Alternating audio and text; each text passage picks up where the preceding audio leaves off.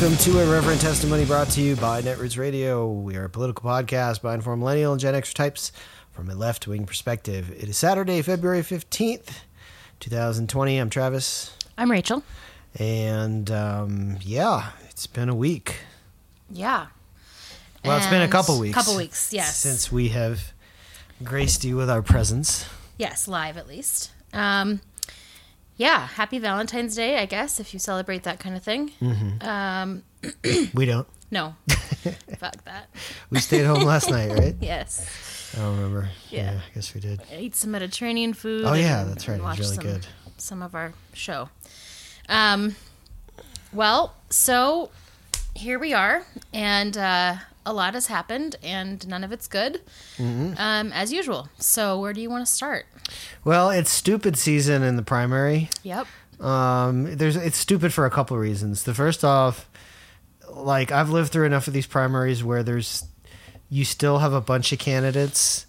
Um, you know, as we're getting started here, like we're used to just you know Obama was unopposed in 2012, and then he re- really it was just Obama Clinton in 2008, and then of course it was just uh, Clinton Bernie the last time. So we're not used to. I mean, the Republicans had their big field last time, but you, what you're getting is this sort of flavor of the week deal where uh, everybody's excited about this person and everybody's excited about that person. And what's weird and what I don't think that the uh, media is really capturing is that it's all about this per- this perception of this person is the best bet to beat Trump.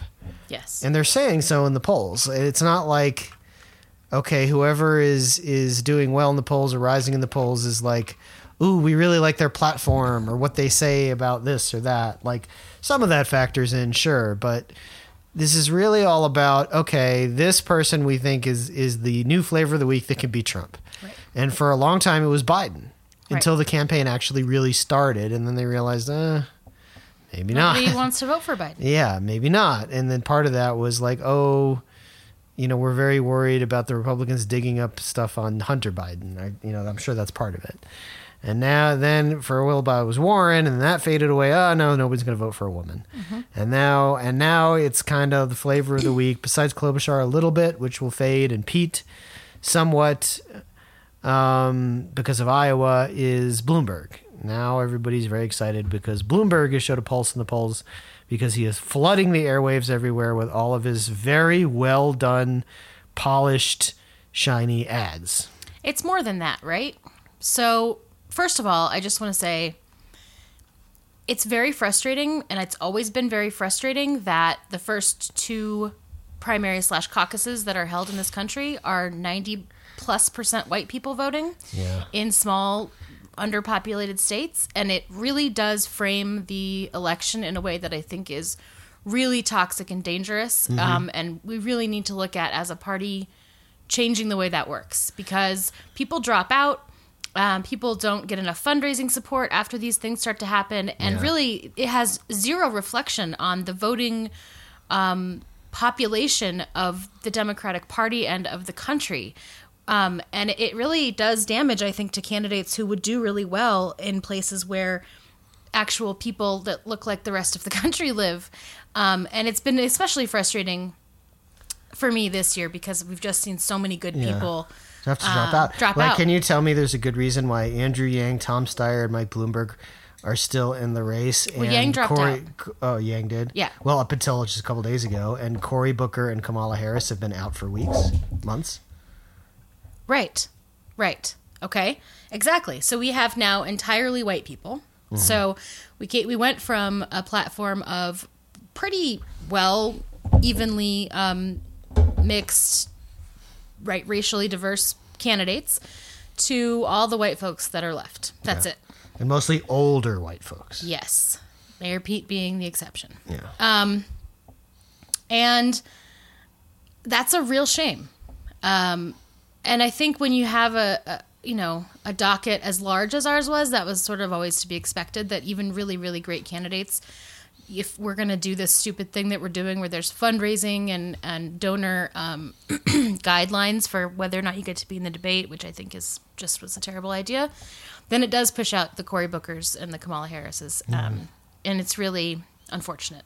It's also that part of primary season where everybody's under a microscope and you really get to see everybody's warts Yeah. and start to dislike most of the people in the field. Yeah. Uh, which, With the exception of Bloomberg, which is something. well, hold on, I'll get to that. But Yeah. my point is, uh, which on the Republican side is fine because they can sling all the shit they want at each other and be at each other's throats. And at the end of the day, you know they're going to coalesce around whoever the candidate is. Yeah. Um, case in point, 2016. Yep. Uh, on our side, it's trickier. You- Yep. You, you really the hurt feelings can really last, and Yeah. it's it's harder to, to patch those things up.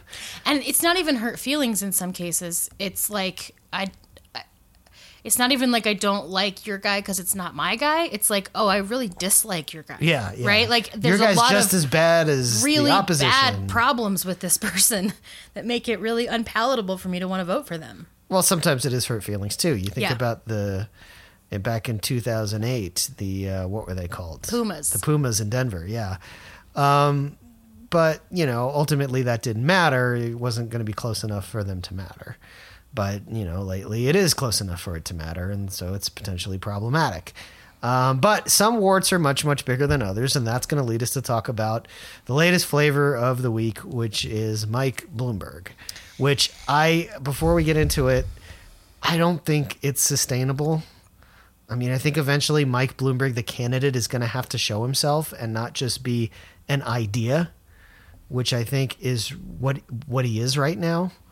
Um, I don't think the the the fifteen percent or so of national, you know, polling average he's got now are mostly people that say I really like Mike Bloomberg and I'm excited about him possibly becoming president. Right. I think it's oh this guy can beat Trump, I guess. Right. But go ahead because you have a lot. to I have a say. lot to say. First of all, the reason that we don't know that much about Mike Bloomberg is very strategic on his behalf. Yeah, oh, yes. He waited to get into the race until much later so that he would not be under scrutiny. Right, so he wouldn't be covered in mud the way Yes, everybody else is. Correct, which was really smart of him. Yeah. Mike Bloomberg also has is a billionaire. I think the number I most recently 50? saw was yeah, like billionaire, right? Yeah. Bill, I think it's six billion is the number, but um, that's an insane amount of money. And if what we come to understand is true, is that he really does want to be president more than anything else. And he's, He's willing to more than happy to blow one a or two billion? billion of those, right? Yeah. He'll still have four billion dollars at the end of the day. Right. You couldn't spend a billion dollars in your lifetime if you tried. Right. And he's doing some other things that are really gross and strategic um, that I don't think is getting any coverage in the news media. So beyond just blanketing the airwaves and the billboards and everything else with ads that are very shiny, um, and it shows this sort of like older white statesman from New York who was the mayor of New York City and like you know maybe two New Yorkers he could beat Trump, right? He's also doing things that are really gross um, on a local and state level, wherein I know for a fact, talking to some operatives in the state of Colorado, that they're having a really hard time staffing their campaigns, uh, their lo- like their state level campaigns for presidential candidates. Because what Mike Bloomberg does is he goes in and he poaches all the best campaign staffers from all the other campaigns.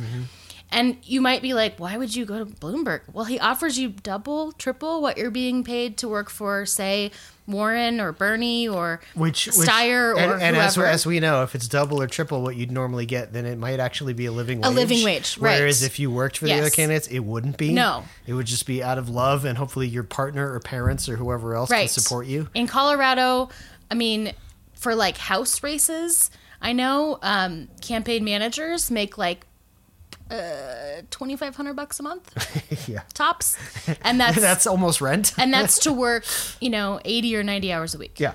Um, in campaign season, these Yeah. are not these are not eight to five, nine to five jobs. Trust me. Um, so at a presidential level, like maybe you're making 40 Mm-hmm. to work ninety hours a week, and Mike Bloomberg comes in and says, "Why don't you come work for me? I'll give you hundred k right, to work for four months." or even sixty or seventy k. Right. Like, oh well, now I can oh, pay my rent. now I can actually pay my rent, right? Um, so he's doing that. And it's being effective. He You know, is, I, I would take issue with calling it gross. He's got the money to do it, and he's doing it.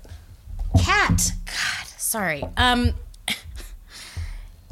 I mean, But it- the system is this gross. right. I think that that's more the issue is that he's. It's not just throwing around money to get campaign staffers either. It's throwing around money, for example, in paying people to create. Paying like fun internet people to create fun internet meme accounts and things, and like making him look cool, which is like okay. Um, it's uh, having fundraisers or not fundraisers rather, but rallies that are catered uh, with free wine and beer. So if you'd like to go rah rah rah Mike Bloomberg, maybe you don't want to do that, but you want like some free food and booze to just go stand around and clap. We can do that. Yeah, and again, I would say that's that's fine for a little bit, but you know, that can't sustain through a whole campaign season. But the point is, all of this money, right, that he's pouring into his campaign, none of this has to do with anybody liking Mike Bloomberg. Mm-hmm. No, None of this has to do with policy. No. None of this has to do with personality. None of this has to do with leadership. None of this has to do with anything. Or it his has to do platform. with money. because his platform is is very generic Democrat. What what the Democratic light. Party is today, right? But light. It yeah. Well, I mean, light so, or whatever. It's, if you- it's I care about climate change. I care about guns. I care. It's like yeah, that's standard shit, man. Right. That's, you're not reinventing the wheel here.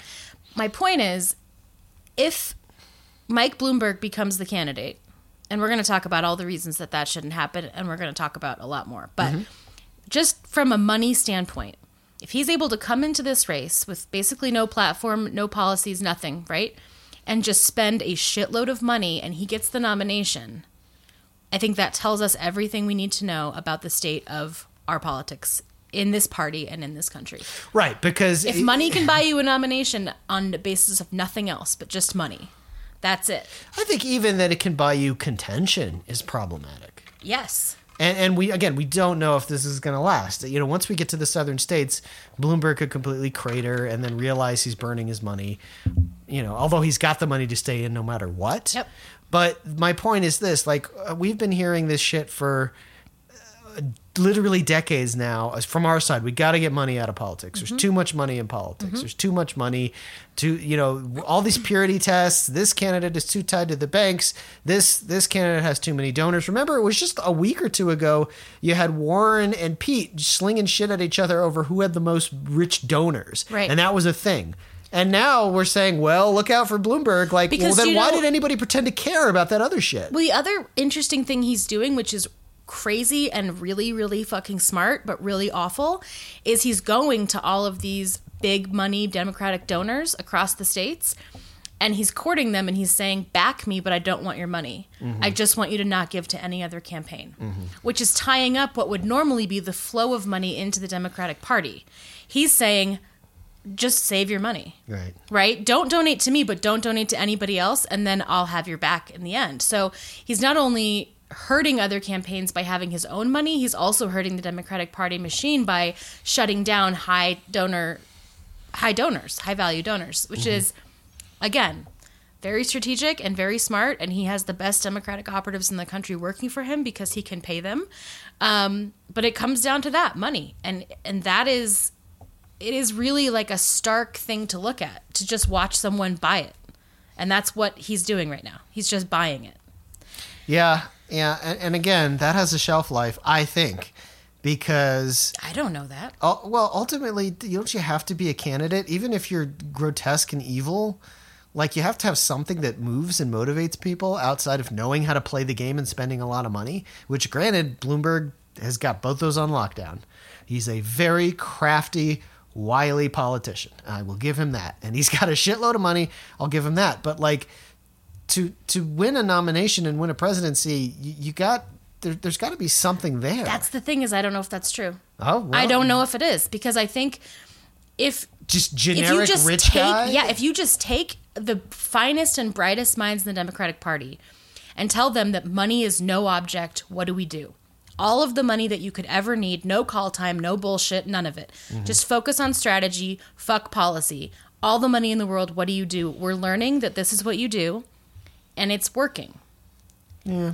and he's not giving interviews He's not going on Meet the Press. He's not doing any press. He's not doing any anything because he doesn't want to have to answer questions about his past, which is what we're going to talk about in a 2nd mm-hmm. So he's literally just running as a billboard. He's mm-hmm. doing the thing that it doesn't matter who the candidate is. It just matters that they have enough money to put their face in front of enough people and he doesn't have to do press. He doesn't have to do anything. Right, that's why a lot of He's the just old buying the old heads are excited about his candidacy. Yeah. Like, oh, he's doing this right. Look out! And I mean, if that's the case, well, you talk about voter apathy and and turning off a generation of voters, and we'll get into all that. And it, because it's not just he's a rich guy. Nope. he sucks. Okay. and that's what we're going to get into yes. now. Yes. And I'm going to preface this by saying something that maybe may make people mad. But once we get through with this, I'll reiterate it and you may agree with me. If you make me vote for this man, if you make me vote for him against Donald Trump, if this man wins the Democratic primary for president amongst all of the people that we have to choose from, I will forever, I will do it, but I will forever withdraw from the Democratic Party. I will not be a Democrat anymore. If this is who we are, I'm not part of it. I'm done. I will unaffiliate myself so fucking fast. I will withdraw support. I will withdraw money. Like, I'm done. If this is who we are, if you make me vote for this man, because I don't want the end of the fucking Republican world to happen, I'm done with the Democratic Party. Done. And like, I'm not kidding around. That's I'm it. That's it. I'm out. And if that's us saying that, Right? Think about all the the people we've been trying to strong arm and hold on for dear life and Yep. say no don't abandon us don't go third party don't Right. think yeah But I'm done. I'm not kidding. I will I will never be affiliated with the Democratic Party ever again. we have been begging our peers not to give up on the party and begging and pleading and holding on for dear life and then you do this That's it. like I'm out. i mean even if we wanted to hang on it would be useless Yeah. Because we just showed who we are. If we have a Bernie and a Warren and like we have real people that have a real goodness to even them. biden for all his flaws Biden, he, Bloomberg makes me love Biden and want to give him a hug and let him touch me weird. All right? well you do that regardless I mean, he would, but I'd let him at this point. And I would be like, ugh, kind of That's gross, a really but good it's fine. point. I gotta say, it, remember a couple weeks ago we were kvetching about Bernie and kvetching about Biden and kvetching about Pete. It's like, man, does Bloomberg make all those guys look great? Oh God, I'll have them over for dinner. It'll be great. It'll be great. So it's true though. But Bloomberg is terrible. we're not just talking about a rich guy. no. Okay, so here's an article I'm going to read parts of from GQ. This is offense number one, and hardly the, the least of, of them, or hardly the worst. So, the surging Democratic presidential candidate uh, have fielded nearly 40 sexual harassment and discrimination lawsuits over decades from 64 of his employees. In December 2015, employees at Everytown for Gun Safety, the gun control organization funded by Mark, Mike Bloomberg, arrived at work to find a holiday gift on their desks from their employer the former mayor's 1997 autobiography, Bloomberg by Bloomberg. Flipping through the book, staffers found themselves uncomfortably reading their billionaire founder's boasts about, quote, keeping a girlfriend in every city and other womanizing exploits as a Wall Street up and comer. Mm-hmm. And a few people started to immediately going through it and sending the cringiest parts around on email chains. One former Everytown employee told me, hardly the most controversial things he's said, but it's still a bad look. Indeed, Bloomberg's casual boasts about his sex life in his own autobiography are now some of the least problematic parts of his candidacy for president. Um, and then they talk about stop and frisk, which we're going to get into in detail later. So, um, Bloomberg sexism, like that of fellow New York City billionaire Donald Trump, have been prolific and well documented. But for some reason, the stories about him don't seem to have taken hold. He's being embraced by the Democratic establishment as a viable option for the presidential nominee. He surged to third place in several 2020 polls this week. The Democratic National Committee changed its rules to allow him to participate in the next primary debate, and House Speaker Nancy Pelosi said his presence in the primary is, quote, a positive one. I Swear to God, y'all, if you make me vote for this man. All this despite what's already been reported and alleged for decades about his behavior. As a recap, here are some examples. Sekiko Sakai Garrison, a former sales representative at Bloomberg, alleged in a 1997 lawsuit, one of four separate lawsuits in a two year period, that when then CEO Mike Bloomberg found out she was pregnant, he told her, kill it. And great, number 16, an apparent reference to the number of pregnant women or women on maternity leave at his company. Hmm. She also alleged that when Bloomberg saw her engagement ring, he commented, quote, Why is the guy dumb and blind? Why the hell is he marrying you? And then pointed to another female employee and told Garrison, quote, If you looked like that, I'd do you in a second. Bloomberg denied having said most of those things, but reportedly left Garrison a voicemail saying that if he did say them, he didn't mean it that way. he didn't mean it that way. Mm-hmm. Bloomberg once described his life as a single billionaire bachelor in New York City to a reporter as being, quote, a wet dream. Quote, I like theater, dining, and chasing women, he said. On a radio show in 2003, he said he would really want to have Jennifer Lopez, which he later explained away as wanting to have dinner with her. Uh, uh. a top aide Does any said, of this sound familiar? top aide said Bloomberg frequently remarked nice tits upon seeing attractive women. Employees of his in 1990 put together an entire booklet of some of his more egregious comments, including, and this is my favorite one. Quote, if women wanted to be appreciated for their brains, they'd go to the library instead of Blooming- Bloomingdale's. And of the computer terminal that made him a billionaire, quote, it will do everything, including give you oral sex. I guess that puts a lot of you girls out of business. Jesus Christ. More recently, he defended his longtime close pal Charlie Rose, who was fired from CBS and PBS in 2017 after multiple women alleged that he made unwanted sexual advances mm-hmm. on his female colleagues and subordinates. Mm-hmm. Quote, the stuff I read about is disgraceful. I don't know how true all of it is. I never saw anything and we have no record. We've checked very carefully. he then took the opportunity to cast doubt on the Me Too movement as a whole, saying the public should, quote, let the court system decide whether a man is guilty. You know, is it true? He said. You look at people that say that, but we have a system where you have presumption of innocence as is the basis of it. He didn't give men of color the same benefit of the doubt in 2015 when he was recorded as saying that minorities were arrested at disproportional rates, quote, because we put all the cops in the minority neighborhoods, because 95% of your murders and murderers and murder victims fit one MO. Rose, Charlie Rose, coincidentally, had once described his constant banter with Bloomberg about women in the office, which they shared in the 90s, as a quote, locker room thing.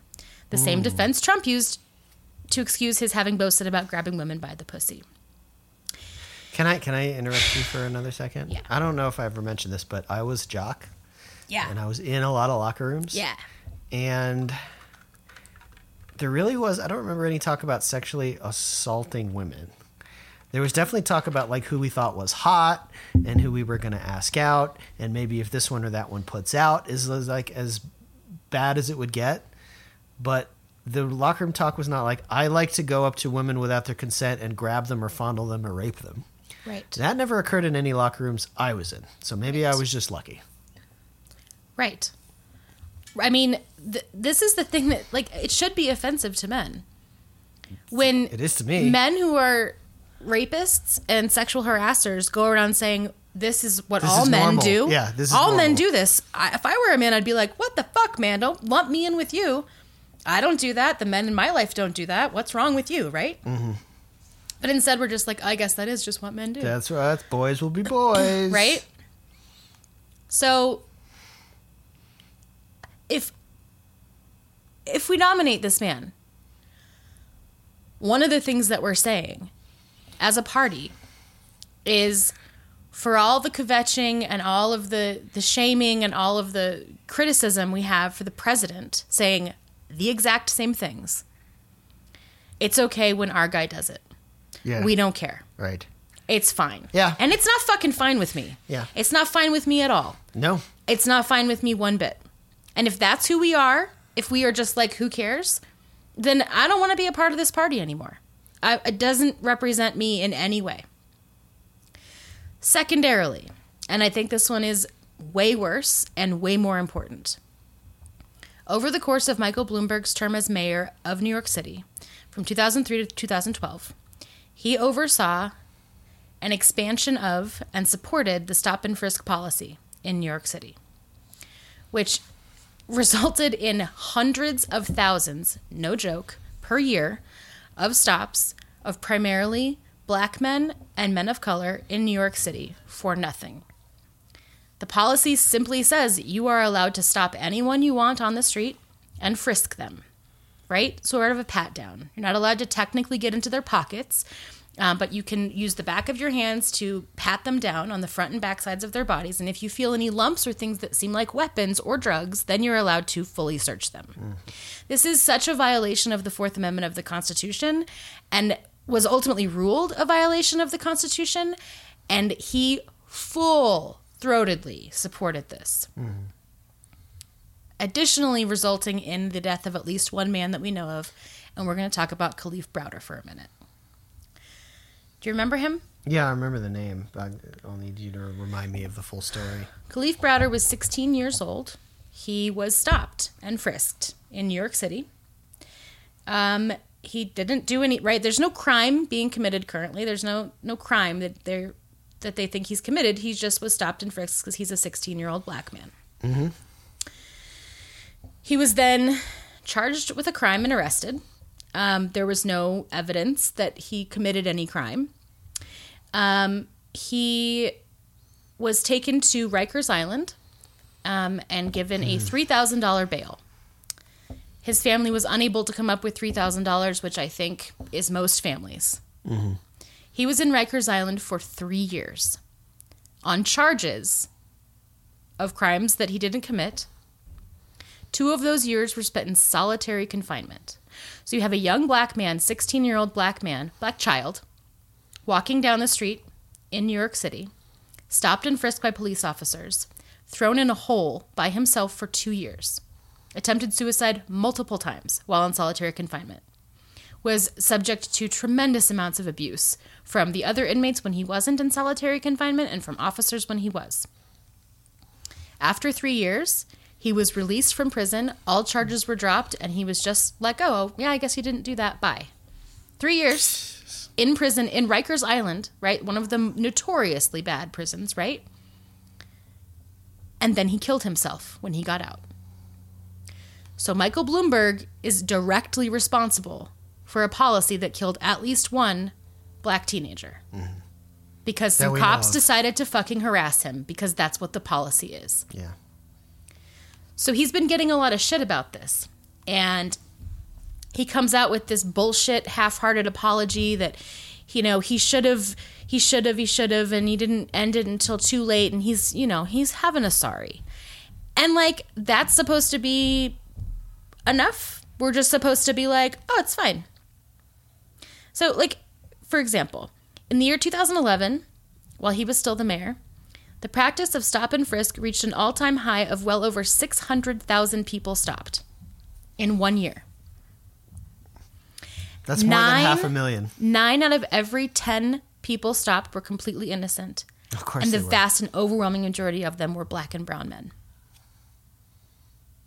So he defended, supported, and kept in place a policy that is racist and unconstitutional. And now he expects my party, the Democratic Party, the party of anti racism and Black Lives Matter, to just say, well, he said he's sorry. It's fine. I bet he's different now. This isn't like in the 80s. Yeah. This is a couple of years ago. As recently as 2015, he was on record as saying, Yeah, we absolutely targeted minority communities because that's where the crime happens. Those are the criminals. So we sent the cops in there and we forced them to stop and frisk these men, and that's where crime happens. So, for those of you that don't know, Mike Bloomberg for many years was a Republican. Then he changed to an independent when you know he felt the wind shift, and now he's running as a Democrat. And this wasn't like Elizabeth Warren thing because they bring it up like when Warren was like a teenager, she was a Republican or something. right. Like Because she's from the Midwest and her parents were, and so what? Right, and but when the Republican Party was completely different, just like Hillary was a, they like to bring up that she was a, uh, a Goldwater girl, you know, in the '60s. Right. right, but no, like Mike Bloomberg was a Republican like ten years ago. Right. You know, And poured some of his billions into a bunch of Republican Oh, he still does. campaigns. He right. still He does. still does. yeah. So, So when I in mind. say, if you make me vote for this man in November, I will disavow the Democratic Party for the rest of my life. And you know, it's one thing I've noticed just to go off topic sort of for a quick second. I've noticed in the last few days the Fox News sphere, Republican Twitter sphere is getting nervous about Bloomberg, and they're starting to pile on. And I'm like, great, please, wound him, destroy him. Yeah. Just hop on. Go ahead. I'm all for it. Fox News, excoriate Bloomberg. Talk about those soda bans. You know, whatever you think it's going to take. Well, it's not the soda bans that'll hurt him in the primary, but you know. Yeah. Like, but and, and I mean, people got really mad at Don Jr. Oh, this guy likes stop and frisk. Stop and frisk is terrible because you know the Trumps love stop and frisk and how hypocritical it is. But you, you know what? Yeah, pile it on, man. We don't want this guy. You can have him. Yeah, please take him back. Yeah. Take him back. I don't want anything to do with this motherfucker. I want nothing to do with him. Even here in Denver, you can tell how much his money is influencing things. We drove by his uh, campaign office in downtown every day, and it is taking up basically an entire city block, Yeah. Um, which is, I don't even know how much that would be in rent in downtown Denver, but tens of thousands a month. Yeah, just to to for It's contrast. empty campaign office. for contrast, Bernie's is like a little bit in the suburbs, and it's like half the size, and it's like an In, like, a strip mall. rec center or something Yeah. in a strip mall. Yeah. So, but anyway, um, what was I going to say? Well, here's one thing that Bloomberg is doing that the the savvy, um, you know, strategists are not. Um, when you see the Bloomberg ads, they're not talking about policy or they're just attacking Trump. yeah. And that's working. And what have we been hearing for months and months and months? Oh, when we talk to voters, they don't want to hear about how bad Trump is. They want to talk about jobs and health care. No. No. This is this election is a referendum on Trump. And we want to beat Trump and we hate Trump's guts. So Yeah. it should not be surprising that he's taking the lane of I fucking hate Trump and I'm going to troll him and I'm going to make fun of him and I'm going to talk about what an evil pig and bastard he is. And guess what? That is resonating with people. Yep. And they've all been scared to go there. Yep. They've all been like, "No, you don't want to hear about how bad Trump is. Right. You want to hear about my my healthcare plan. Here's my very detailed healthcare plan that you absolutely will not read." Like, and like, I don't care about your healthcare plan if you don't get elected. yeah. like, I, I'm scared for the fate of our republic. I'm, I want healthcare, But yes, and I does. like that you have a plan about healthcare, and I want you to have a plan, and I want it to be detailed. and, and that's why Bloomberg.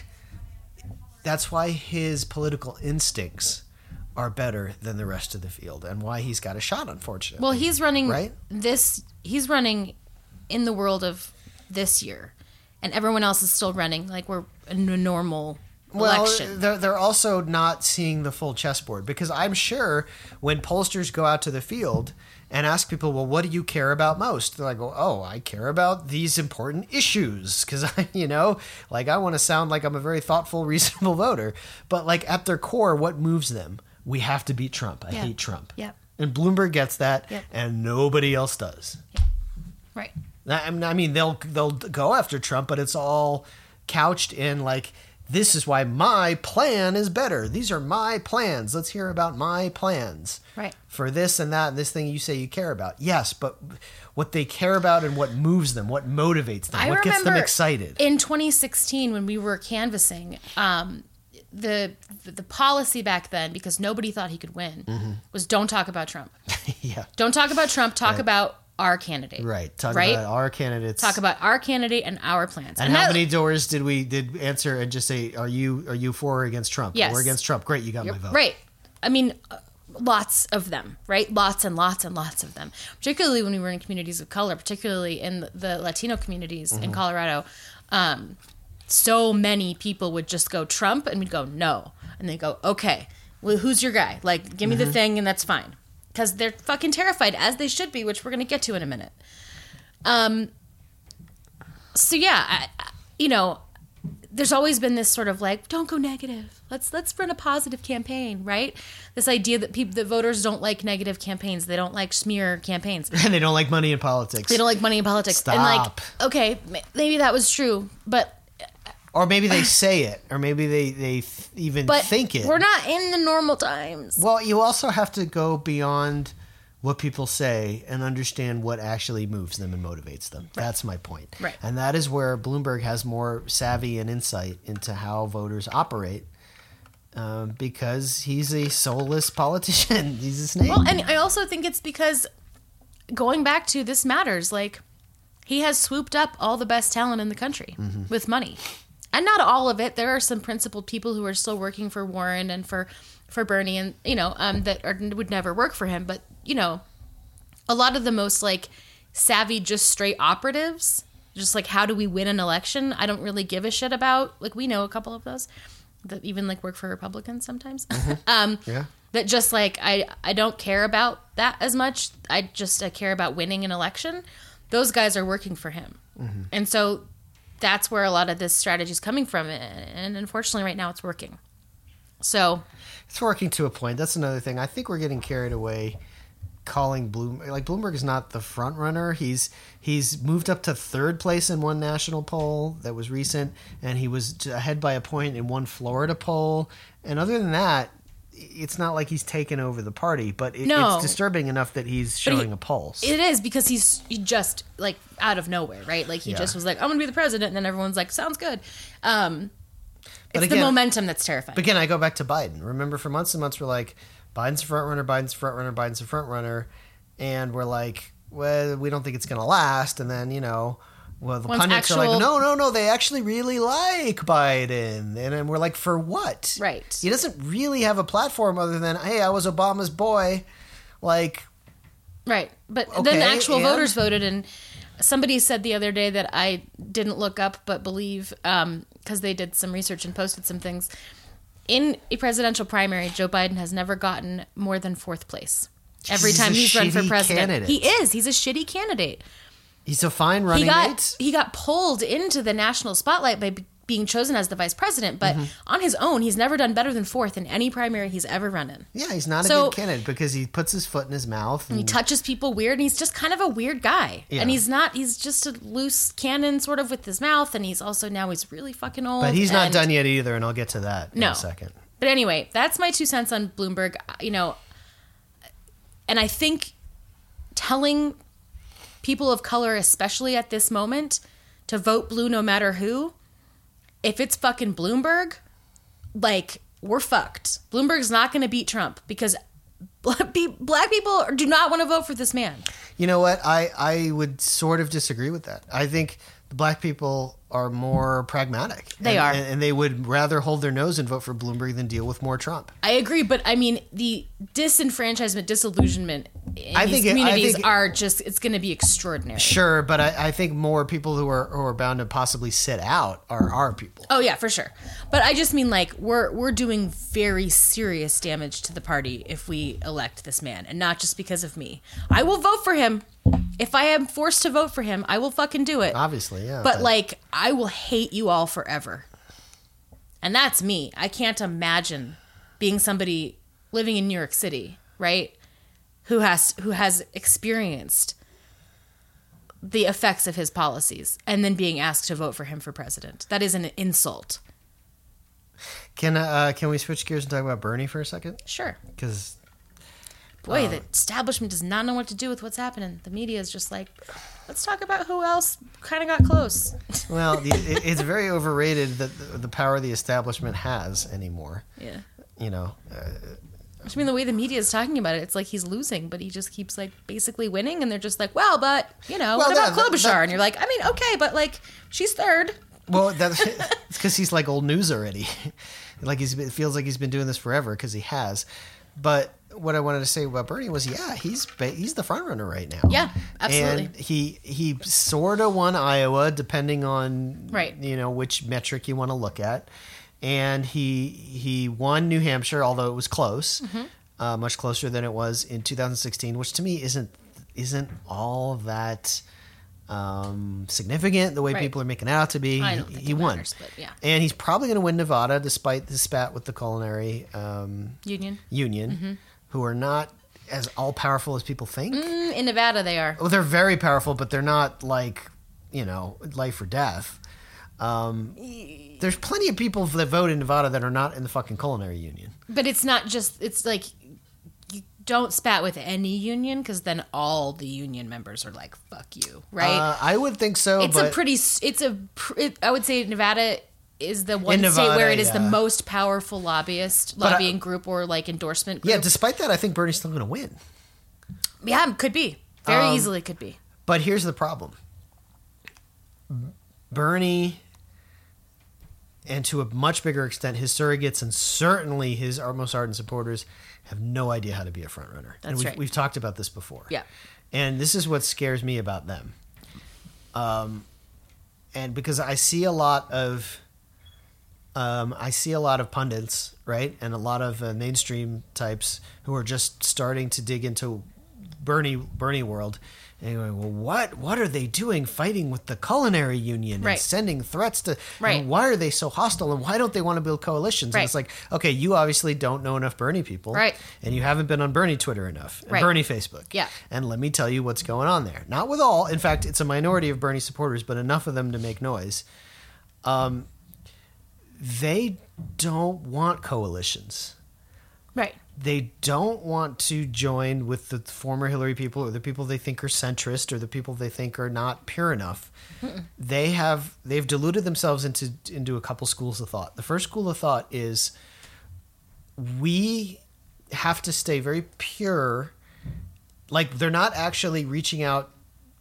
I'm talking about this very core group of like the most ardent, hardcore Bernie 25 to. 30 percent Bernie Yeah. Bro Bros, right? And unfortunately, his main surrogates. It seems like, like they don't want us to join their ranks because we are not pure enough for them. And if we did, it would pollute their message too much and dilute it, and, and maybe bring in undue influence of gross centrism, centricism and pragmatism. And Or like we want to talk about black people and gay people and women, and they're just like, no, it's about class only. Right, right. That's it. For- eh, well, it could be for whatever, but they don't want the because their belief is there are all these people who don't participate in politics, but they would. All these young people and these people who don't participate would now show up if we had this super pure, ultra socialist, uh, class warfare message. Yes. Right. Yes. That's what they believe. Now, if you can convince them, like, no, that's not happening, then they say, that's okay. Yep. We will lose. We'll have more Trump and we'll take the Susan Sarandon angle, and then the revolution will start because things will get so bad. And then it's like, first of all, in what universe do you think that's a possibility?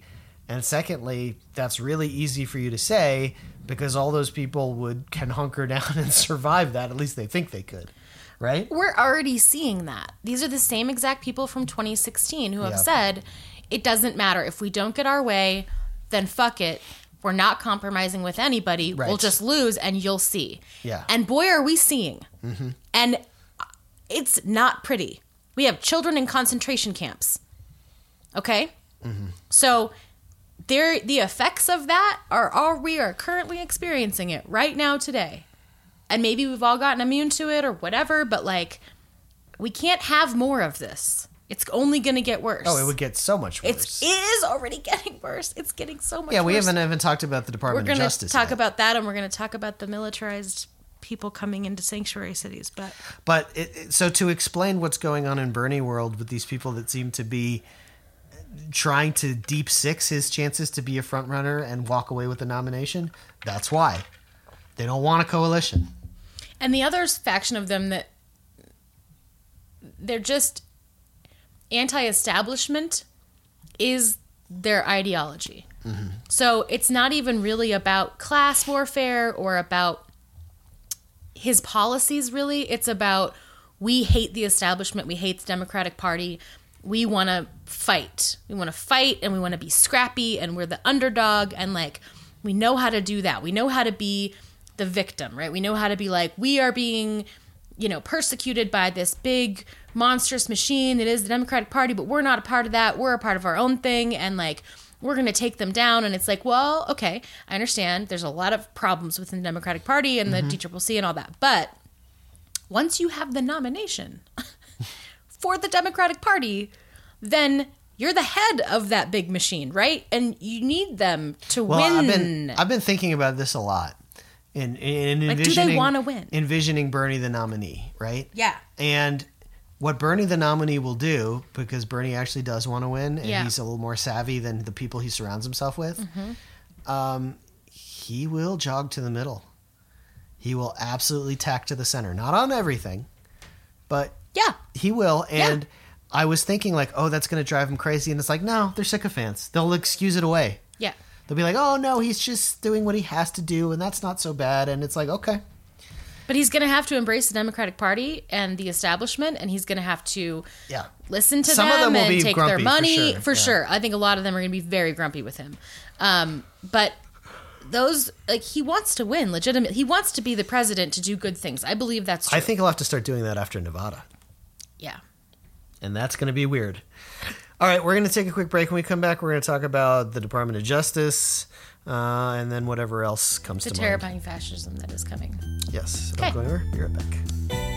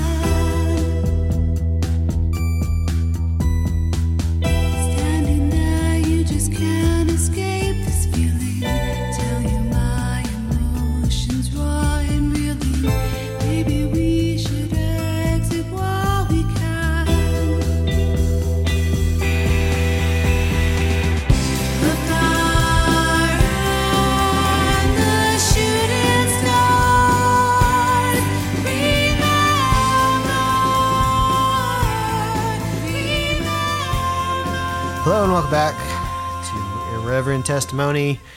Uh, we got several things that pissed Rachel off during the break. Yes. So she's like, should we talk about in real time the Mike Bloomberg commercial we're watching on TV right now? Just like without sound, it's really interesting, right? It's just images. There's a boxing ring, then there's like a black person Mm-hmm. And an old a white person. person. There's actually Bloomberg's face, which is the first I've seen in a while. Trump is suddenly scared of bombing. Mike Bloomberg's going to go rounds with him. But if you watch if you watch TV for any extended part of time, it's probably at least two or three Bloomberg ads an hour. Yeah. I finally saw a Bernie ad the other day. Oh, I haven't. Yeah, it's just standard shtick, you know. I don't bunch watch- of young people excited. Um, it was fine. You watch games, so you watch commercials. I don't watch TV very often because I don't watch commercials. Yeah. I like Netflix and shit, but yeah. Well, well, during the day, the days I'm um, at home because I'm working weird hours on my shifts, um, I have MSNBC on a lot when I can stomach it during the day. It's not a lot. horrible. Yes. Uh, and there's a lot of there's a ton of ads there too. of course. So That's their target. yeah. So before we get into more heady stuff, which we will get into, um, I want to talk about the guy on the plane, The what? The guy on the what? guy on the airplane. Okay. So this has been quote dividing Twitter uh, for the last couple of days. It's apparently divisive, although nobody that I follow is on a different side than I'm on. There's this guy. He's on a Delta flight, and he's sitting in the very last row of the plane in the aisle seat. Yeah, this is about the person with the seat back. So in the very last aisle, right on the plane, your seat doesn't recline because there's a, a wall behind you, right? And that's the shittiest part of the plane to be on, but that's also just how life works. And so there's this woman who's in. Uh, there's a guy in the aisle seat, and there's a woman in a seat in front of him, and she reclines her seat. And guy in the last aisle of the plane doesn't have the opportunity to recline his seat. And he is so enraged by the fact that she reclined her seat that he proceeds to just punch her seat over and over and over again. And she asks him to stop and he won't, so she just starts recording him Can I can I ask for some clarification? Fully, he has his tray table out, is working, and like ours has a computer or whatever, and is just punching her seat. Wait, hold on. Can I? I need a little clarification. Sure. If this is in the article, So it's not an article, it's a video. Okay, ahead. all right. Well, for the video, was was the seat reclined in such a way where his like laptop was getting smushed, or shit was getting knocked over, or like the tray table was like being pushed into his No. midsection? No, you haven't watched the video? No, I haven't. Yeah, so it's you need to describe what. No, so there's just this guy, and he has his head down, and he's got headphones on, and his Uh-huh. tray table's out, and he's got his laptop, and he's just doing this, punching at the head of her seat over and over and over again. And she's just like recording it from here, just like this enraged man baby just punching her seat over and over again. And you can just see her But just to be clear, like back and forth. her seat being pushed back was not impinging on whatever he was doing. Doesn't appear to be. Because I've had like like I'm not saying in his defense. I'm just saying I've been in a situation where like I'll have my tray table out and a drink, and then someone just zoom, like just throws their seat back, and like my I have to catch my drink to keep from spilling, or my laptop falls in my lap. Like I'm just want to be sure that that didn't happen. I don't know what happened before the video started. Okay. But it appears from the video that he's just sitting there with his tray table extended. He's Uh-huh. not like punching into his gut or anything. Okay. And he's just got his headphones on and his head down. His head is nowhere near her seat. It just right? changed the angle of what he was doing, and it pissed him off. Basically, is what. Is He's mad that she can recline her seat and he can't. oh right, right. Okay, it's like the student loan people, right? Like Yes. nobody should have their student loan repaid because I didn't have mine repaid. Right. Right.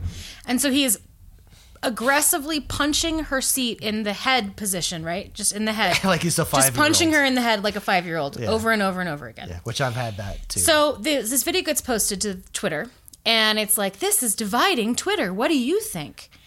oh, I'm sure there were some people out there that were just like, "Oh, he's in the right," you know. Yeah, a lot of people.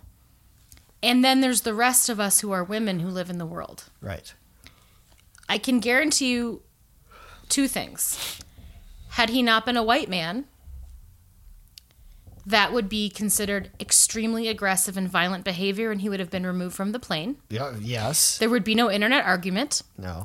It would just be this violent, aggressive man is hurting someone and intentionally causing them discomfort and being aggressive. Well, let me let me put it this way: um, if it was me, and I've been in the situation where I'm trying to work or I'm trying to enjoy a book, and someone puts their seat back so far that like I can't, like I might Seats leave. don't go back that far. I, I, I typically no, uh, but some planes are really badly designed, right? As far as the seating, what I would do is I would kind of lean forward and be like, "Hey, hey, I'm sorry, I'm trying to like get some work here. I like don't have any room. Would you mind, you know, maybe not reclining so much?" Like I might say something like that. Yes. I think I have maybe once or twice. I've been on a lot of planes recently, and my seat doesn't recline more than about like three Two inches. inches? yeah. so like, instead of sitting with my most perfect posture, I can sit back about two inches, and it feels like I don't know. I'm sitting less straight up. Yeah. So it's yeah. not like you can't even recline your seat far enough to really impinge on someone else. He's just mad that she can recline her seat and he can't because he got the last seat on the shitty plane. And the number of people that are defending him is atrocious. And then the number, like, I just keep hearing from all these women that I follow, and they're just like, this is the perfect example of male entitlement to public space. Yeah. So a woman took up the allowable amount of space that was paid for by her and given to her in a public space, right? She has this seat, it reclines two inches, and she took up her public space. And he couldn't stand it. And he lost his fucking mind. How old he couldn't this guy? stand it. He's in his 30s, probably. Yeah. Um, No, he's a dick. There's no argument there. I, I'm just like speaking for the whole. The flying experience is fucking terrible. So let's just let's just get that out of the way. And me personally, I prefer that back seat because you're right next to the bathroom, and like you don't you like it's, it's super easy to get there. You're the first one to get served a drink, um, but yeah, your seat does not recline. That's that is the one drawback. But like, yeah, um, I love having that seat. I mean, you're the last one to get off the plane, which totally You're the sucks. last one to get off the plane. If you're not in a hurry, it's not that big a deal. You just keep reading your book, or you can, you know, now you have internet once you've landed, so you surf the web for ten minutes. You know, um, I don't mind having the back seat of the plane at all. Clearly, this guy was not happy about it to begin with. I guess. But it's not funny to me Okay. and to women. It's really not. It's not an acceptable thing to do. It's not okay. And it's not debatable that it's okay. Well, did she And turn- it's not about the fucking if you like the seat or if it's an okay seat or it's not about that. Did she turn around to tell him to stop? yes, and when he wouldn't, she started recording him. God, what an asshole. Now, did the flight attendant do anything? Not to my knowledge. I don't have any updates on this. Hmm. No updates that I can find have been spread around anywhere. It's just the argument about whether or not this is acceptable behavior for to happen on an airplane or in public in general. If you're having like she did not do something outside of what she's allowed to do. No, of course not. That's like She just bought an airplane seat and reclined it the two inches she's allowed to recline it, or four inches, or whatever it is, mm-hmm. and then was basically like assaulted from behind by this angry white man. And there's debate about whether that's acceptable or good. And that is really upsetting for women because it's like, okay, so so my literal physical safety in a public space is up for debate. And it is wildly being debated on Twitter of whether or not that's acceptable. That's terrifying. This man felt he had it was aggrieved in some way, he was having a mad and he's just allowed to act out in this very aggressive way and people are like, "Well, did he have a right to act out in this very aggressive and violent way?" Did, what does is his anger and his entitlement does that make it okay or not? Does his anger at his own situation in life make it okay for him to punch the back of a woman's seat because she's a little bit better off than he is? Is it okay or isn't it okay? That that's a public debate that we're having is a, really upsetting. Mm.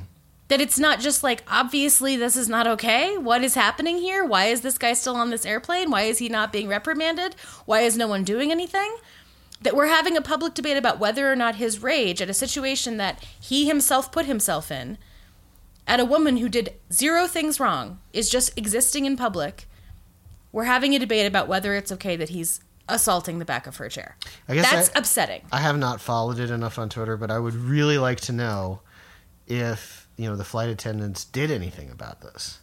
They told him to cut it out, or, or And I think it's interestingly upsetting, and I'm not uh, trying to attack you for this, but I do think that the the beginning of this conversation was entirely started by you with what are how can I justify his behavior? no, Right? I was not trying to justify his behavior. I was just trying to get a. Well, what a- did she do to deserve I it? was Did she knock his drink over? Was she no, regi- was reclining too far? no, Was she? That's how it feels. But I'm just trying to get a perfectly clear picture of what happened. That's all I'm saying. I'm like, it is entirely possible. In fact, it is seems that it is entirely probable, if not definite, that this guy was just an, an entitled jackass asshole. But maybe the guy could have also had Asperger's, and like all of a sudden something changed and he lost his shit. Like I don't know, but I want what I wanted was a to sort of think about it and put it in perspective is to understand completely like what the situation was.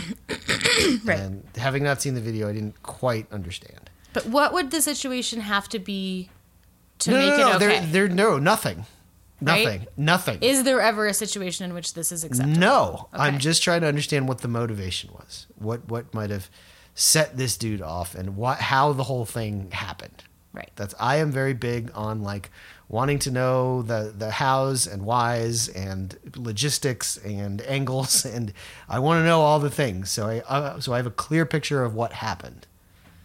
Like, there's no good reason for asshole to start, and that's why I said, like, okay, if if that's really upset me or impinged on me some way, this is what I would have done. Right. So that's not me saying it's okay what he did. This is me saying it's t- totally not okay. Or what he like searching for justifications for why he may have done it, because there aren't not, any to not my, a in my view. justification. There's a difference between a justification and an explanation. It's like you know, finding a motive for a crime does not mean it. It excuses the crime, right? Mm-hmm. That's so. There's a big, big difference. Okay. Fair. Yeah. Okay. But that's just saying. That's what it feels like. All right. And just just a lot of that on man Twitter of just like, well, and then the the sort of most egregious part of it is that Delta, because it's become such this like internet sensation, this video came out and said Don't recline you your seat should something. you should ask permission before reclining your seat. yes, it's So Delta came down on the guy's side. Yeah, The fucking Now- multi-billion dollar Now I corporation. understand that more because I did see that tweet and I didn't Yeah. understand. Yeah. Like, you should why would ask you say permission to that? recline your seat. Um, Really? What if it was a man reclining his seat and a woman was punching? or Delta, how about making planes where there's enough fucking room for people to be human beings? If you're going to make a reclining seat, then you need to make enough space between the seats that I can recline it. yeah, Period. yeah, no shit. it's not her fault. Nothing about this situation is her fault. Of course not. None of it. Of course not. Like and that that jackass from Delta. Oh God. I mean, but they always do this. Like The, like, PR manager airline or PR, whatever. airline PR is just the worst. Like They, you have to like have failed out of every other PR thing ever, and they're just like perfect. yeah. We'll take you. It always seems like Perfect. Okay, somebody's mad at us. How do we make everybody mad at us? Right. And then they do it. Let's chime in on this. But how can we be wrong? yeah, always. How can we justify How can we? How can we blame? something terrible and blame it on the non-blamable how person? can we blame the mom for destroying her like baby stroller? Right? How can we blame, blame- the musician for cracking their priceless guitar in half? How can we blame the dog owner for their dog dying? Right, exactly. How can we blame the black woman for dressing perfectly reasonably on a trip to Miami, but getting pulled off the plane for being too slutty? How can we blame the doctor for not giving up a seat and getting the shit beat out of him and dragged off the plane? How can we blame the wrong party? That's like That's airline PR 101. yeah, it's amazing. yeah. But that's we've gone way off the uh, beaten path here. Yeah. Um, what else did you want to get to that pissed you off? Well, do you want to talk about the Fashion Institute bullshit? Man, that was weird. And it's from the New York Post, so I sort of took it with a grain of salt, but I read the whole thing and it's a little confusing. And I just have a and again, I'm not playing devil's advocate. I just have some questions. Did you did you read the entirety I did. article? Okay. Yes. Um, like when I first saw that and I saw the awful getup that they were making her wear, I was like, okay, are they trying to make some kind of message like that racism is bad or something? No. You read the whole article, right? Yeah, yeah. So what but they, they but they didn't really explain themselves. So here's the explanation. Is which I didn't think was an explanation, but go ahead. so the guy who designed this piece was an FIT grad named Junkai Huang. Yeah. Observers said Huang, who is from China, did not appear to understand the racial overtones of his work. The original concept for highlighting, quote, ugly features of the body was the point. Yeah, I mean, So, I, I read that, I- but what is the excuse of the people who Right. put on So the show? Right. So this is this is a college, right? So this is the the FIT is a is a an educational institution. It's not like Right. some Well, let- fashion company. Let's back up and explain because we haven't explained Right, okay, to the so listeners what this is all about. There, oh god, it's really bad. Um, an African American model at the Fashion Institute of Technology runway show says she was pressured to wear bizarre racist accessories like monkey ears and oversized lips. yeah, like and when you look at the plastic, picture, like Mr. Potato Head stuff. ears, and then the Yeah. lips came from a sex toy.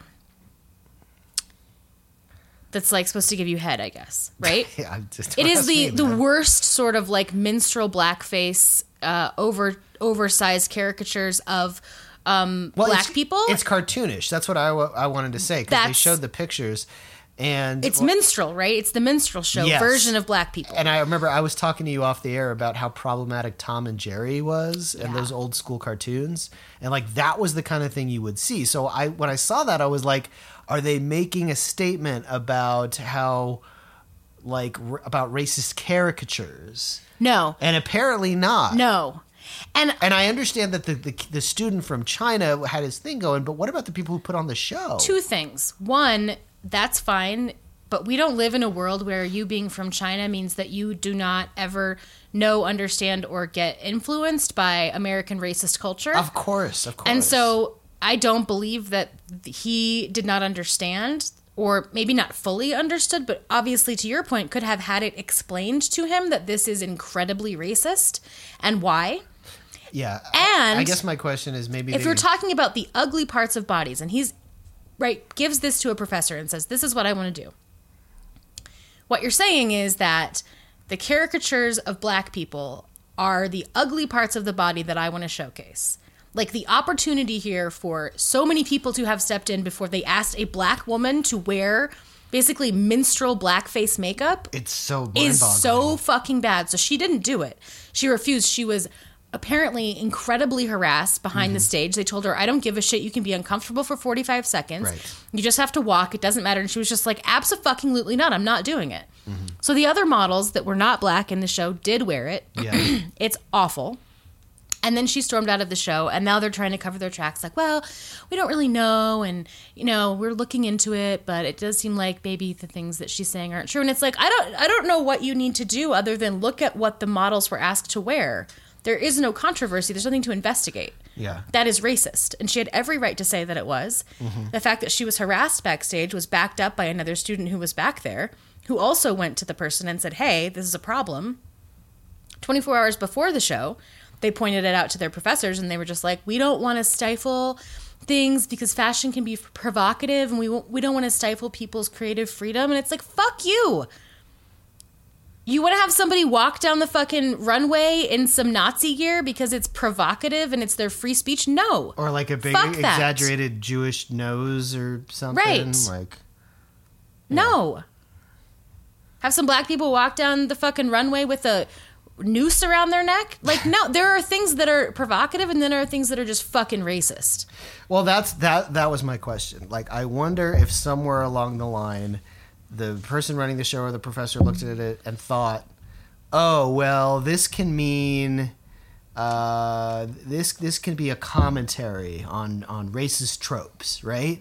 Because like some they do stuff like that in fashion, um, but yeah, talk about at the very least horrible judgment and and obviously racism. And and and to the point, as soon as the model said I'm not comfortable doing this, that should have been the end of the story. As soon as a black person says to you, yo, this is really fucking racist, you go, oh, yeah, you're right. Never mind. Sorry. Even if you don't agree. You don't, it's not up to you to agree or disagree. That- that's right? my point. Yeah, Yeah. It doesn't matter what you think. It doesn't matter. You don't matter in this situation. So that was horrifying. Um, Yeah, I was just I was thinking like, why is the New York Post running this article? And I guess they like see the fashion world as their enemy or something. Who fucking cares? right. Um, occasionally they have some decent articles. But yeah, that was eye opening, and I sent it to you because I'm like, oh, Rachel's gonna have Mm. some things to say about this. I just kept reading, and going, what? What?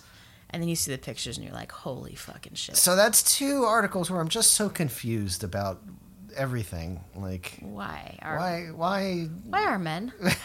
right? Why are they? Why? I, I why still can't America? figure out why we do these things. I don't know. Um. Okay, so before we do our last big segment that I'm going to let you take the lead on at the DOJ, I want to talk about the horrifying creep of fascism that's about to happen in uh, some really major American cities. Mm, yeah. And this is not like some conspiracy theory that I came up with to be alarmist, um, much as Josh would like to think that's true. This is happening, and it's from the New York Times. Border Patrol will um, deploy elite tactical agents to sanctuary cities. Agents from a special tactical team that normally confront smugglers on the border are being sent to sanctuary cities across the country.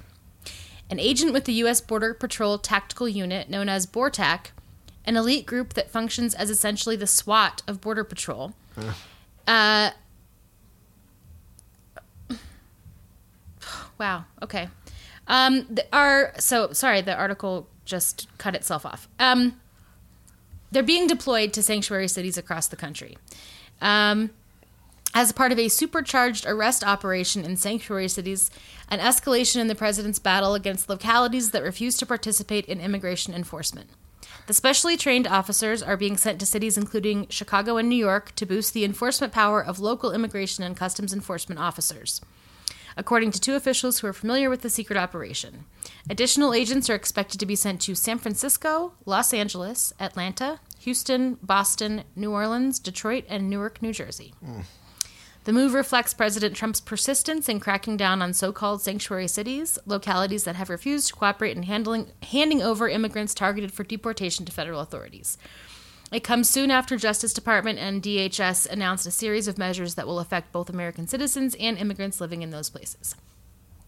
There's more to the article, but it's it's a whole thing. Anyway, what does that even look like? Does that I mean don't like know. tanks are gonna bust down people's doors because they've overstayed their visas? like what? yeah, it's a really good question. And Denver is a sanctuary city. Yeah, I was surprised we weren't on that list. I, I, I that might be an oversight. I don't think so. I think that Denver is a place, Colorado is largely seen as a place that's sort of like we're sort of known for our independence Mm-hmm. and we have a lot of guns and militias and people that wouldn't like that. Um, Well, that well, I'm glad you brought that up because that's Yeah. that's the next thing we want to talk about. yes. You- but so this is terrifying. Mm-hmm. What we're saying is that we're going to bring in federal agents into states and cities and in Big, heavily populated cities. big, heavily populated cities with federal tanks or I don't know what kind of like militarized version. Yeah, of- like armored, armored, armored uh, military SWAT vehicles team- and tanks and SWAT teams to come invade cities and remove immigrants, contrary to state law and city ordinances. That's what we're talking about. And I don't know what that looks like, and it is frankly really scary to think about what that could look like. And I'm sure that um, states, attorneys general, and governors will will fight this in court. But then, you know, But Trump will that's just say what we need to fight it on the ground. yes, exactly. And I don't know what that looks like either. But this is like we're at the next level here of of fascism, right? So Mm-hmm. It's not just we're going to go to court and fight over whether you can have this immigrant or that immigrant. We're done with that. We're now using the brute force of the federal government to come in and militarily take over basically cities and remove brown people that they don't like. which is exactly the thing that the militias and the three percent type say they need all their weapons and why they have a militia to fight against is exactly What we're talking about. what we're talking about.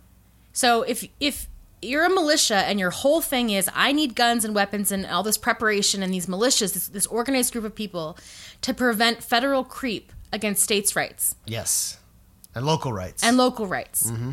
and my community. And federal law enforcement has no place in my community, right?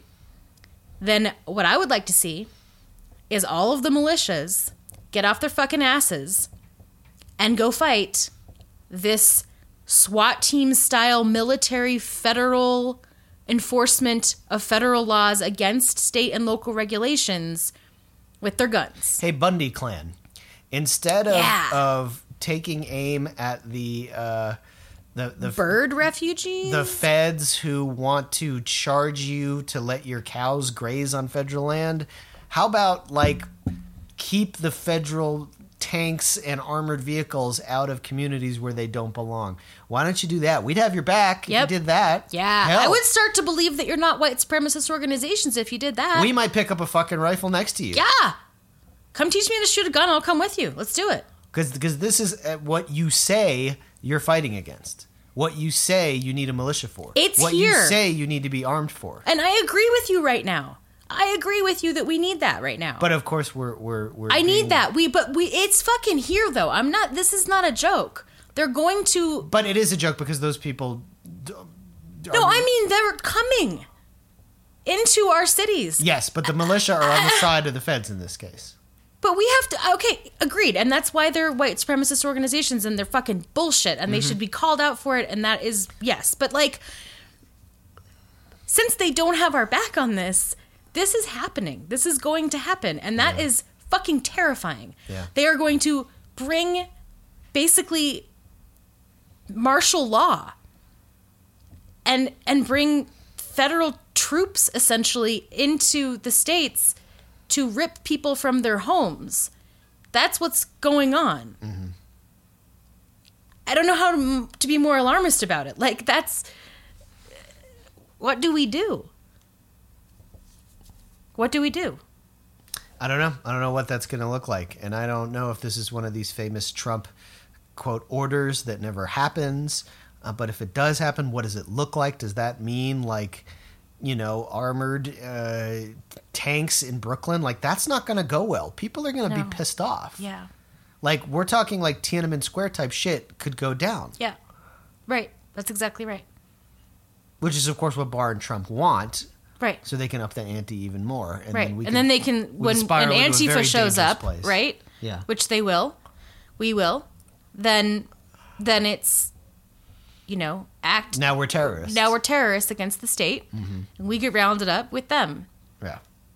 And now we're at a whole new I mean, this is not like hypothetical. This is what's happening or about to happen. And uh, Yeah, you this know, this is a much bigger story than it's given credence for. But again, so I would recommend, I guess, yeah, Um, do what you can on the ground if you can, and get in contact with some of your local um, immigrant and refugee organizations and break the law, hide people in your house, put people where nobody's looking for them. and put pressure on your local sheriffs and law enforcement Yeah. and municipal forces because they Your don't have to go along with it. Your this. cities, your sheriff's departments, your local cops. I mean, fucking, I know, but like, if Yeah, some of them- unfortunately, I think we're just gonna prove that all cops are bastards, and Yeah. they're gonna they're gonna be like, yay, and the militia let's have people some more only fun. care about white people. helping white people. Yeah. So I think it's a really bad situation. So what I would say is, you know, help your neighbors, hide your neighbors, find sanctuaries um, for them to go where people aren't looking for them, guard those places. Um, you know, during like the Holocaust days, that's what people did, and they were breaking the law by hiding their Jewish community members. Um, and we look at them today as heroes, even though they were breaking the law. So I'd encourage you to do the same. Um, reach out to those communities and see what you can do to help, um, and be on the ground to try to prevent this if you can, um, and reach out to everybody in your local governments to uh, renounce it and see what can be done. But I'm uh, legit terrified. Like it's it's a bigger story than people are taking uh, it for, and I'm worried yeah.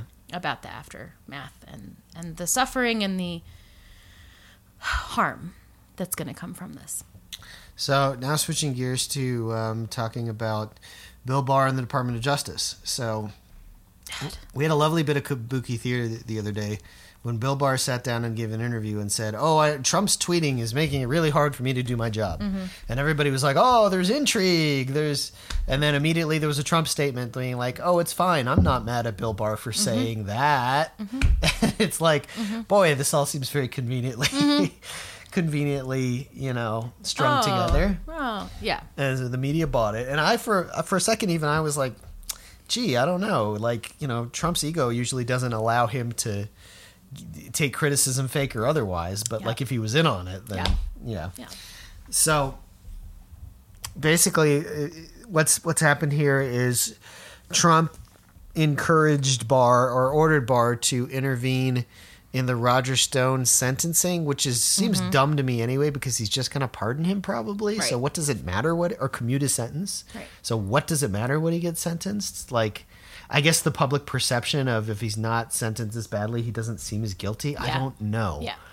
Um, I, I really don't understand, and I don't think Trump fully understands. The, I don't think he thinks. These I don't think things he cares. Through. No. And he just gives orders, and then you know people try to try to Yeah. follow them. Roger Stone makes me look bad, so give him a no sentence. Right, right, Yeah.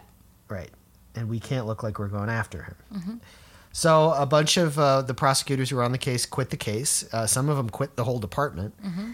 And you know, Barr basically said like, eh, you know, I, it, it's much easier to do this this corrupt shit if Trump doesn't brag about it. Is basically what he Right. said. Right. If the president would just shut up for a minute, we could get away with all this corruption. Yeah. But why does he have to make it public? And that's because he doesn't understand Trump, which is it doesn't matter if you do a thing that makes me look better if I don't get to talk about it. If I Mm-hmm. don't get to flout my you know, flex my muscles and swing my dick around and be like, see, I got this to happen. And you're like, well, that's really corrupt. And he's like, I don't care. I still did it. I have power. Well, s- well, that's that's one part where there there could be potential conflict, if not now, then down the road. Is that no Trump Trump wants to say I am saying this and it needs to happen because that's the whole point. Mm-hmm. Yeah. is for him to wield that power. Yes, exactly. That's what I was saying. Yeah. Yeah, he wants. If it, it does, it's useless to him for it just to be done. Right. He needs everyone to know he wielded the power to do it. Right. Even if it's illegal, he doesn't care because it makes him look powerful. It So makes him feel good. assuming it wasn't all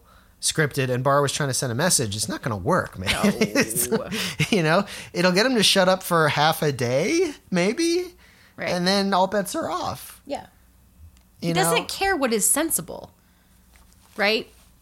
That argument's never going to work for him. Like, hey, man, this is really bad. You have to stop talking about this. Like, we can get it done, but you can't talk about it. He's like, no, then why would we do it? Right. Why would we do something if I can't like brag about it? Right? Right. Right. That's the whole point. Yeah.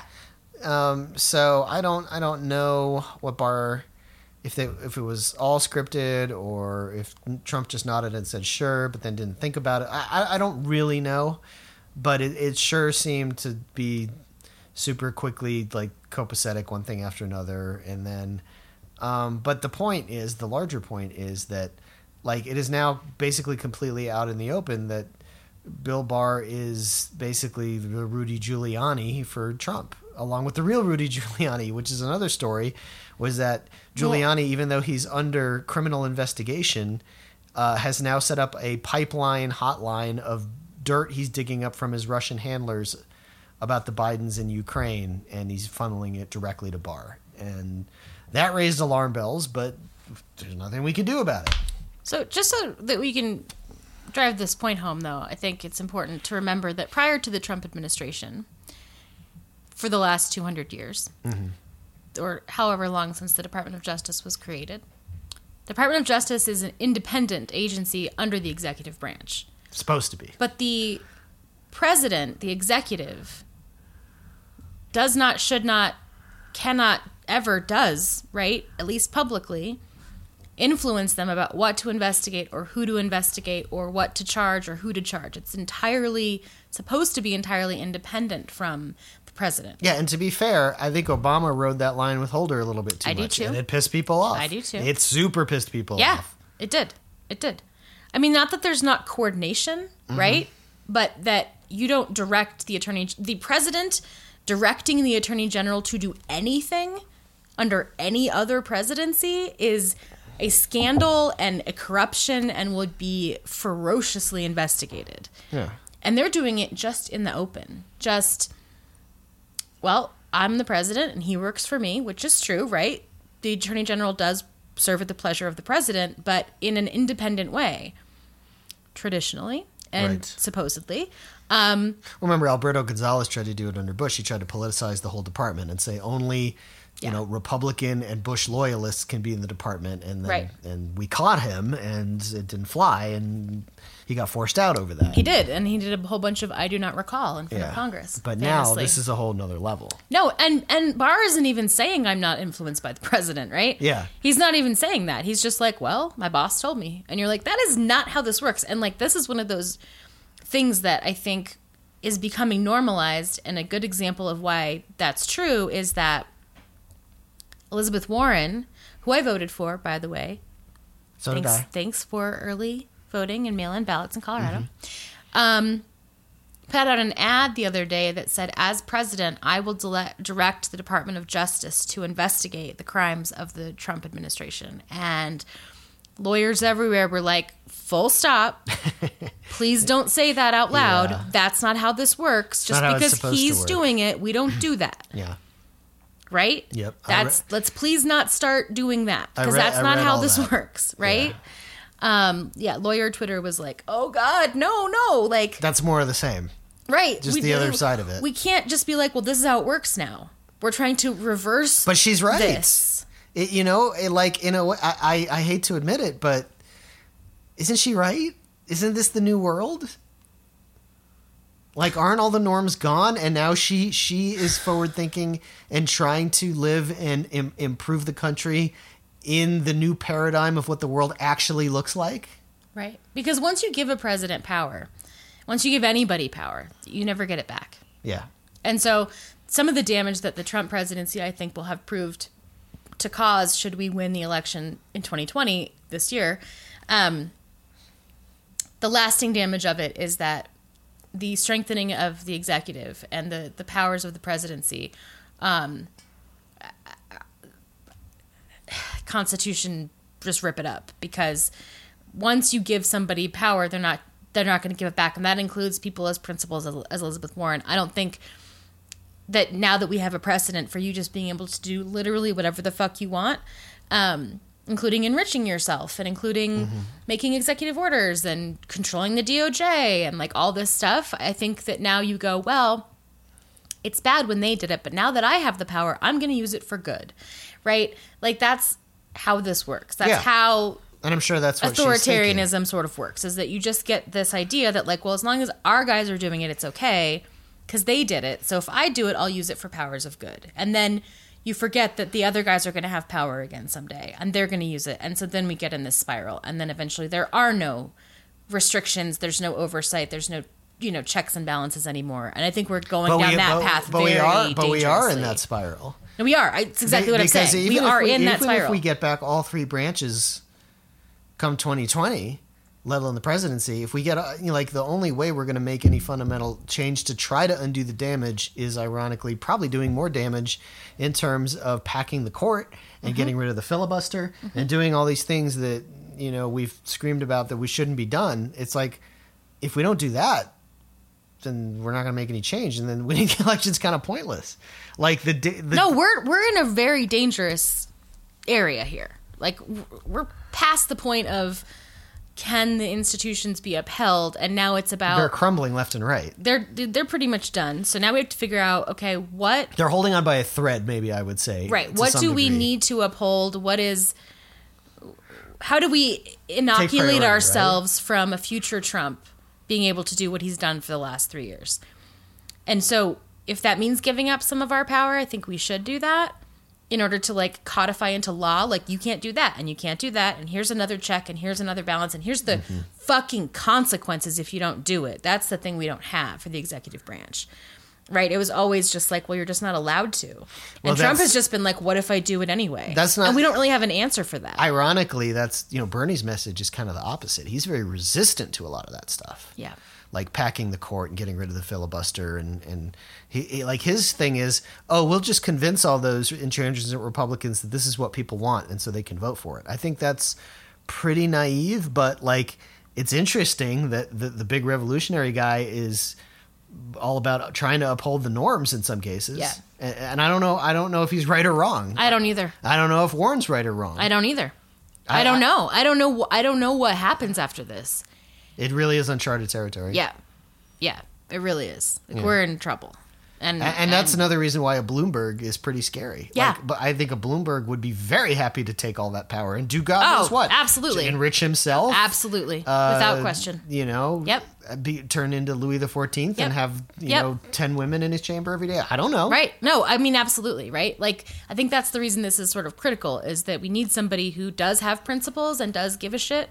Yeah. Ultimately, I, whatever like, you want to say it. about Bernie or Warren, ultimately, I think they're definitely altruistic. Yes. Uh, I don't know about Bloomberg. Uh, I don't think he is at all. I don't believe that. I don't know what the way. hell motivates him. But I can Money tell you, power. even the people I don't like, Biden, Pete, Right. Klobuchar, at the end of the day, I- All of I, them. I, think they want to do good, even if we disagree with their methods, Right. and their priorities, and if they were shitty former prosecutors. Like, Ultimately, they don't want to just destroy the republic for their own personal gain. no, right? no, I could say that for everybody, for every single person except Trump. for Bloomberg and Trump. Yeah. And those are the, the, the and it might very well be two sides of the same coin, right? Yeah, and the American people said these are the two we want to duke it out because And like, if that's true, like, I'm out.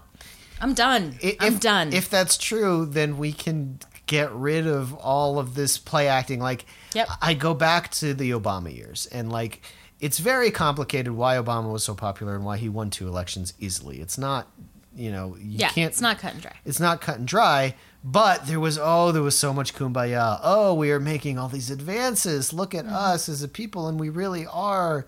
We really are thoughtful and open and you know, Progress. Mm-hmm. progress, and all this stuff. Hope and, change. Hope and change. Open change, and now it's like, No. We just revealed who we actually are. yeah, It's like somebody who said, um, who was it? Uh, it was on my podcast, Scene on Radio, and they were quoting a comedian who said, Obama is who we want to be, Mm-hmm. and Trump is who we are. that that makes sense. That's true.